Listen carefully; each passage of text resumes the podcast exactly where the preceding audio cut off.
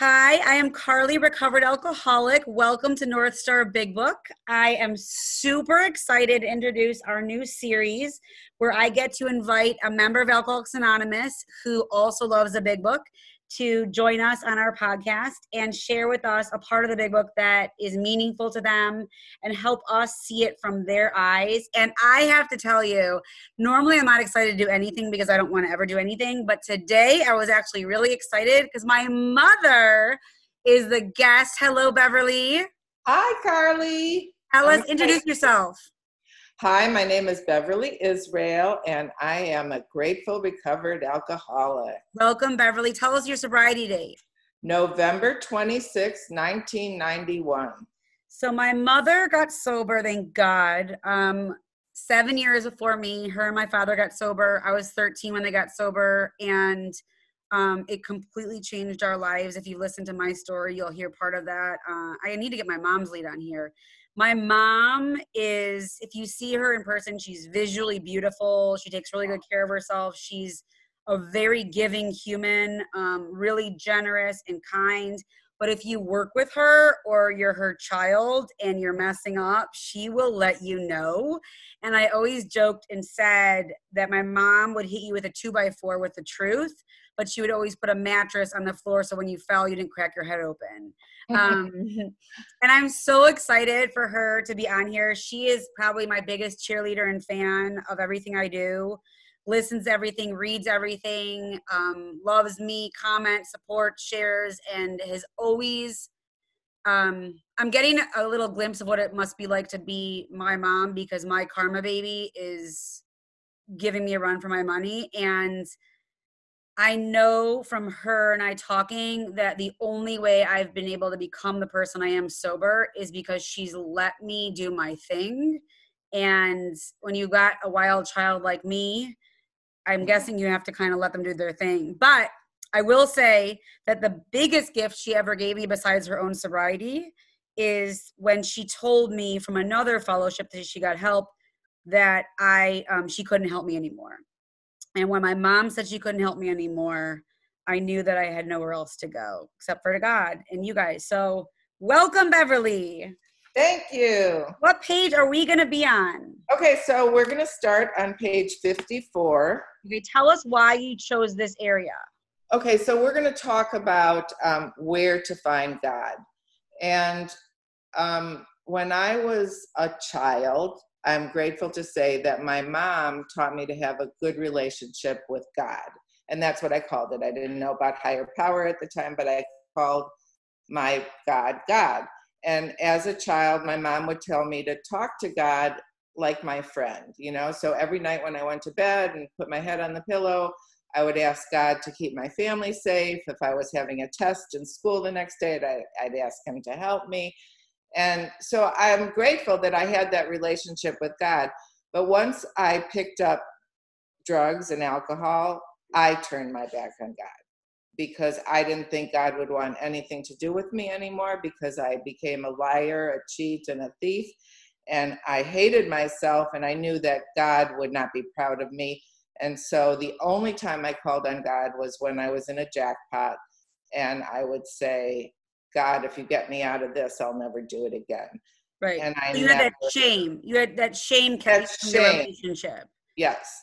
So when I finally was confronted with my alcoholism by my mother and sent to Jewish Family Services and saw a therapist, and she, you know, gave us an assessment and told me I was an alcoholic, and they sent me to the Cleveland Clinic for outpatient treatment.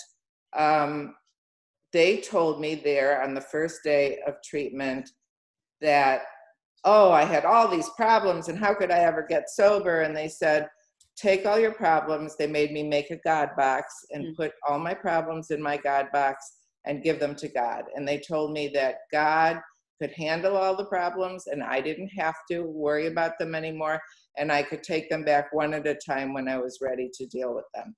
And all the years that I was drinking and would get in a jackpot and I'd change what I drank or I changed who I hung out with or I changed everything that I could externally, I never asked God to help me not to drink.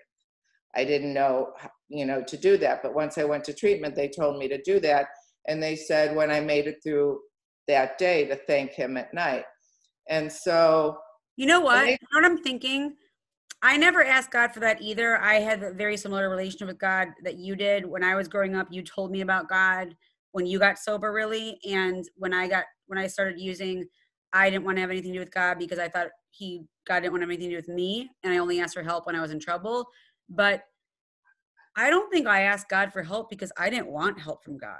Mm-hmm. Like I didn't want God to help me with that because I didn't really want to stop. Right.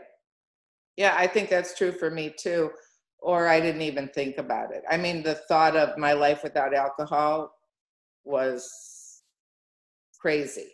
Like I thought alcohol was my solution, not realizing that it really was my problem. So once they told me that to, to ask God every day to keep me sober and to thank Him at night, um, it was easy for me to reestablish that relationship with God and I'm so grateful for that. And you know, I tell my girls when I sponsor, especially girls that have a hard time with the whole God thing, and a, a, lot of people in the rooms do, but you know what?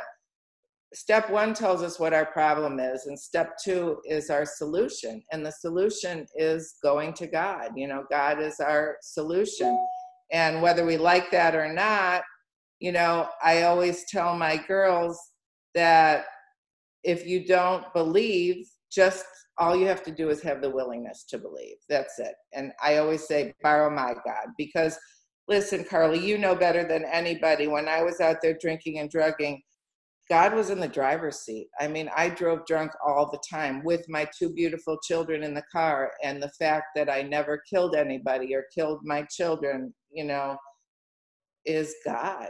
It's all God. And I, you know, I truly believe that God saved me to be of purpose to to help others. So that's you know that's where i'm at so.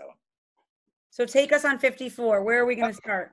Okay i'm going to start in the bottom paragraph where it says imagine life without faith. Go for it. Were nothing left but pure reason it wouldn't be life. But we believed in life. Of course we did we could not prove life in the sense that you can prove a straight line is the shortest distance between two points yet there it was could we still say the whole thing was nothing but a mass of electrons created out of nothing, meaning nothing, whirling on to a destiny of nothingness? Of course we couldn't. The electrons themselves seemed more intelligent than that. At least so the chemist said. Hence, we saw that reason isn't everything. Neither is reason, as most of us use it, entirely dependable, though it emanate from our best minds. What about people who proved that man could never fly? Yet we had been seeing another kind of flight, a spiritual liberation from this world. People who rose above their problems. I want to said, stop right there for a second. Okay. I love that they talk right here on 55 about people who rose above their problems, that we see it. And that's a reminder for me as a member of Alcoholics Anonymous to show my problems to other people and show how I'm walking through them with God because if I just show up at meetings or virtually show up at meetings and just say my life is easy and perfect and awesome and wonderful, then people are going to feel isolated because they're not going to want to share with me their struggles. And I I pay attention to the people in AA who are ahead of me who go through really hard times and how they do it and when they tell me that God helps them through it. So keep going with that. Absolutely. I agree with you 100%. You know, I learned early on in my sobriety from a member of my home group at the time who is no longer with us Larry Shulman, and he used to stand up at meetings and just dump what was going on with him, you know, whatever happened during the day. And he used to say over and over, a problem shared is a problem cut in half. And it doesn't mean anyone's going to give you a solution or tell you what to do, but just saying it and letting people know, like you say, life isn't perfect, you know, but you don't have to drink over it. And so. letting others see that the way we are walking through it is with our higher power. I agree because for me, you know, people at the podium have been my biggest examples. Like I've seen people stand up there and talk about living through death in their family, living through cancer, living through chemo, living through yeah, relationships. Yes, everything and not having to drink and that's such an example. It says right there, what read that. They said they said God made these things possible and we only smiled. We had seen spiritual release, but like to tell ourselves it wasn't true. Okay, so now then when I go on, this is where we find God. And you know, I love that Bill and Bob wrote this and just knew exactly where God was for And I want to stop you for one second because on page um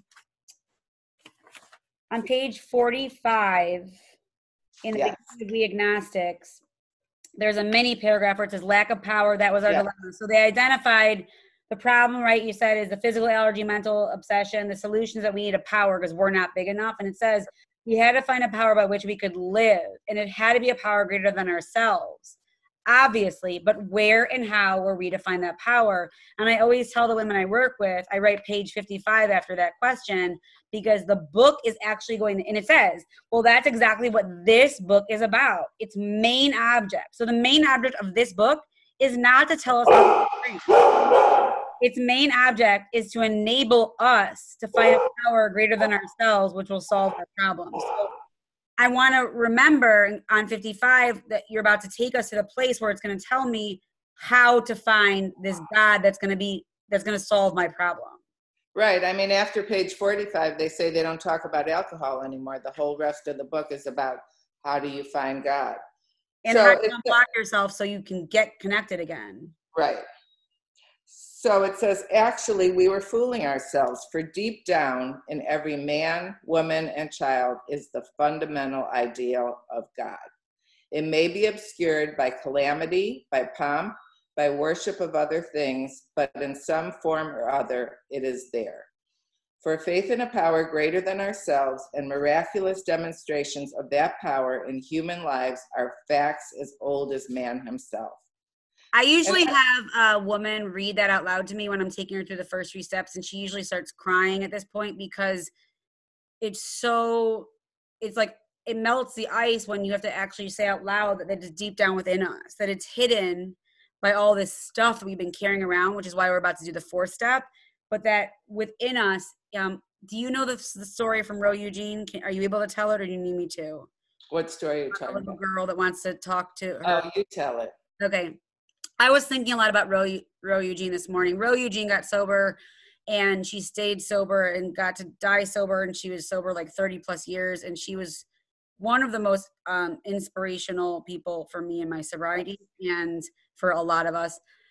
And she always would tell this story at a podium um, whether it's true or not. I love the idea behind it. And she said that there was a little girl who was like three or four and when her parents told her that um, they were going to have a, new little baby and that she was going to be a big sister she was really excited and she said i want as soon as the baby is here i want to um, be alone with the baby and talk to the baby. And the parents thought it was funny and cute.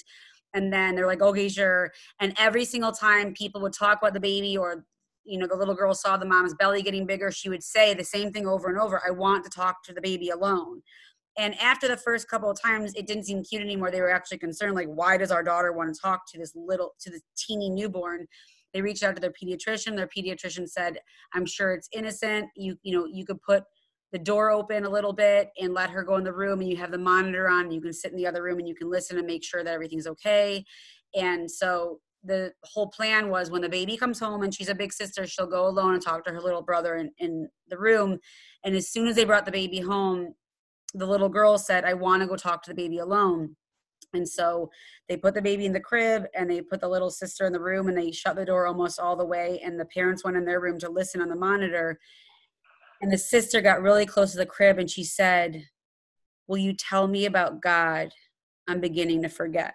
Oh, and I, like every time i tell I know. I, I know because whether it's true or not, I believe that Roe believed it was. And I've asked her before, and she said that she was that little girl and mm-hmm. that we're all born with that perfect knowledge of God, like with that idea inside of us that we're perfect. Like in my house, I have painted on my stairwell so my kids see every single morning when they walk down the stairs, you're a perfect child of God.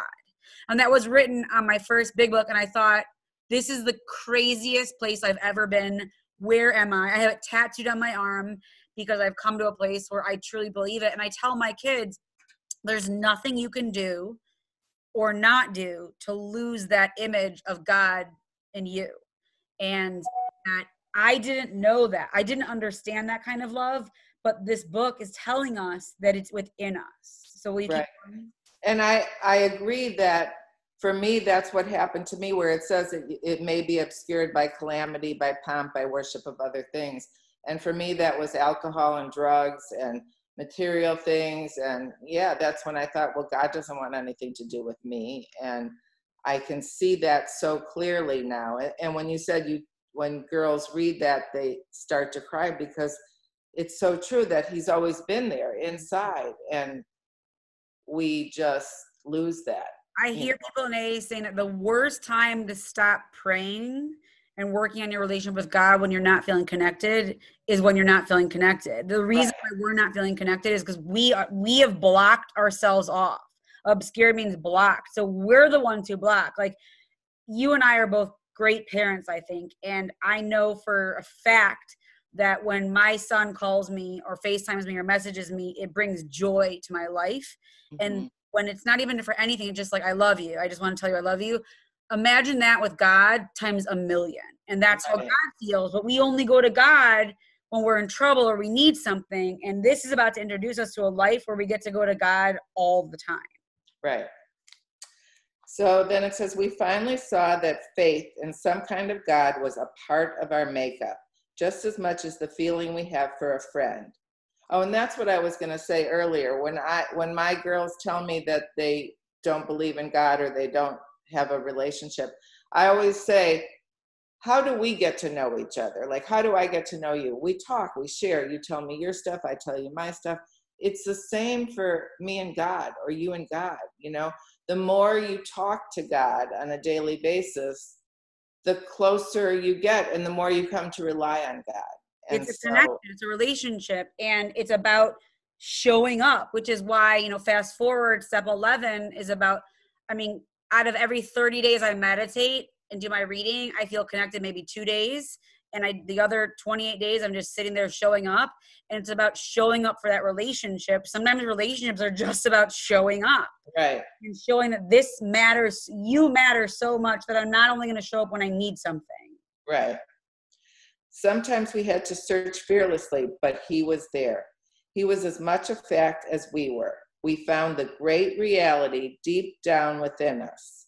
In the last analysis, it is only there that he may be found it was so with us.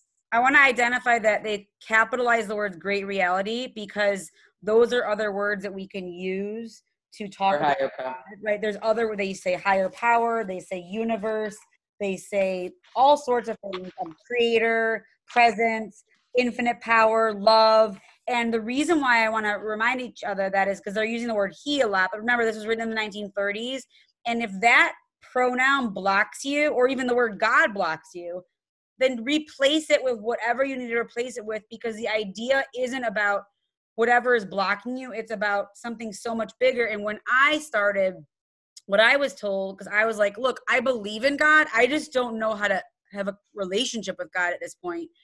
And I was told the question, what do you need God to be? Right. And I had just gotten sober and I didn't know how to do anything. And I said, I need courage. Like, I don't know how to do anything. And they said, okay, then God is courage. So for now on, whenever you ask for help, you're asking courage to help you with whatever you have to do. And so I had to go to the meetings, but I asked God to give me the courage to walk in the room. And I had to go to whatever I had to do, I had to do it. I had to do the footwork, but God gave me the courage I needed to show up. I agree. And that's one thing that I picture in my mind when I'm afraid or I have to walk into a meeting where I don't know anybody and I, I, I feel a little insecure. I picture God with his arms around me actually carrying me mm-hmm. into the meeting. And I tell that to my girls too that, you know, you're never alone.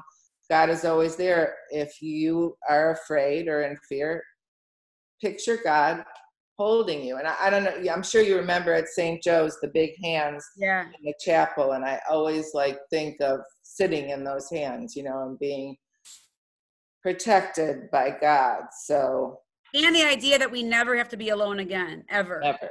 That that is our new best friend and that the voice inside of us, and I always share this with the people I work with, that we all have voices inside of us. This is totally not my own words. There's a woman that we both know, and she says, she says to an audience, um, how many of you uh, there's two voices inside every single one of us one's the voice of our soul our god and one's the voice of our mind our head and then she says by show of hands how many of you um, are able to recognize the two voices? And half the hands go up. And she says i bet the hands that didn't go up you said to yourself i don't hear voices and you know we all laugh because we all heard that voice in our head. And she identifies that the way she identifies the two voices is that one voice uses the word you and one voice uses the word I. And the word that the one that uses the word I is the one that wants something for me right now. What can I get right now to feel good or to not feel yucky? And that's like the head, mind, you know, mental obsession voice. And then the God voice, the soul voice, is the one that talks to me in you. And so, for example, when my alarm goes off, I have five alarms that go off in the morning at 601, 602, 603, 605 when my alarm goes off, the voice in my head goes, Oh my God, I'm so tired. It's pitch black out. There's no reason on earth I should be up right now. I'll do this later. And that that's all I. And then I hear the voice saying, You said you were gonna wake up. You know you'll feel better if you do it now. You're gonna be too tired later. And that's the voice of God. And the way I can tell it, besides the you and the I, is that the voice of God always wants what's best for me in the long run and the voice of myself always wants what's best for me right now. Mm-hmm. and it's really interesting because we're able to identify that when when we get unblocked. And so one of the gifts that happened down the road in, in the program is if i keep doing this work i'm going to be able to identify those voices. I even told one of my sponsors to text back and forth with herself with her voices so she could figure out what to do and she did. Oh, really? that's a good idea well, I, rem- I remember and loved that um, when I was new and telling my sponsor I had this problem and this problem and these bill collectors and the, you know all this stuff, and she told me, "Don't." I'm going to get this wrong. Don't tell your God how many problems you have. Tell your problems how big your God is. I like. You know, and God true. is the only power that's greater than the mental obsession. Right. I mean, and then when you think about when I think about it, if God could remove from me the obsession to drink, which was had me like in jail. I, I, I didn't know how I can get through an hour, let alone 24 hours without drinking. If he could remove that obsession, I realized that he could do so much more for me, you know? And so. And it promises us all our problems. Right. You want to keep going? Yeah, it says we can only clear the ground a bit. If our testimony helps sweep away prejudice, enables you to think honestly, encourages you to search diligently within yourself, then, if you wish, you can join us on the broad highway. With this attitude, you cannot fail. The consciousness of your belief is sure to come to you. And those are beautiful promises, you know, because I love the idea of the broad highway and right? Because in aa we hear well-meaning people say like oh the road gets narrower. And i know what they mean. It gets narrower in terms of the things that i'm allowed to do in, in order to not be present. Like I, I no longer gonna do this i'm no longer gonna do that. But what they're saying here the promise of the book says that it's gonna get broader. Like our lives are gonna get so much bigger and so full. And whenever i want to complain about how busy it is i have to stop and remember i used to have no life my life used to be very very small and miserable and dark and now it's going to get big. And one of the things i love in that paragraph you just read sarah and i always focus on that sentence with this attitude you cannot fail. It doesn't right. say you might not fail. It says you cannot fail. Right. Book is telling me with the attitude that i'm going to do the work to to unbury god that i've hidden and work with god that with that attitude with me and god we're not going to be able to fail, which is amazing. Right. And that attitude, they say, is sweep away prejudice, think honestly, and search diligently within yourself, you know? So the, with those attitudes, we cannot fail. And I just love that. It's great. Are we stopping? Where do you want to go? Yeah. That was a beautiful. I loved it.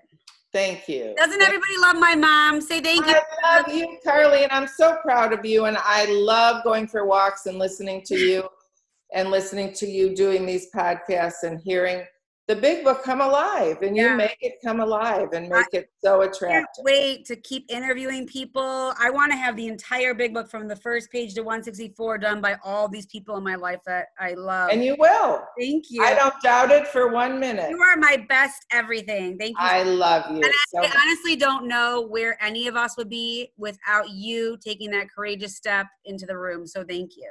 But look at our family today. I I, mean, my mother is sober. We got a lot of alcoholics in our house. Yes, we, We do. can have a meeting and a family reunion easily. Yes. I, I remember hearing a message once where uh, the woman at the podium said, alcoholism doesn't run in our family, it gallops in our family. Our family tree is riddled with it. Yes. I love you, Mama. Love you too. Have a good one. Bye.